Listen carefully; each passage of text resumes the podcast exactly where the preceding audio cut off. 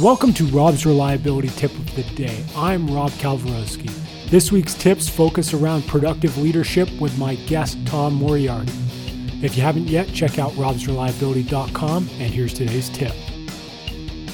Uh, I am uh, very firmly in the corner that people can learn to be leaders. I don't think there are there is such a thing as born leaders. There are people that are more amenable to it. There are people that their socialization up to the point that they get put into a leadership position has been such that they you know they've learned the things that they needed to learn earlier in life and they're it's a lot easier for them.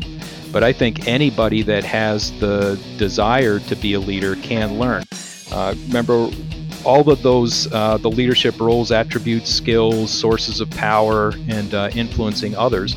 Those are all things that are teachable, right? So, if you know that you need to be consistent, uh, attentive, respectful, motivational, and assertive, you can remind yourself that those are the things that I need to be. You can learn how to be those things.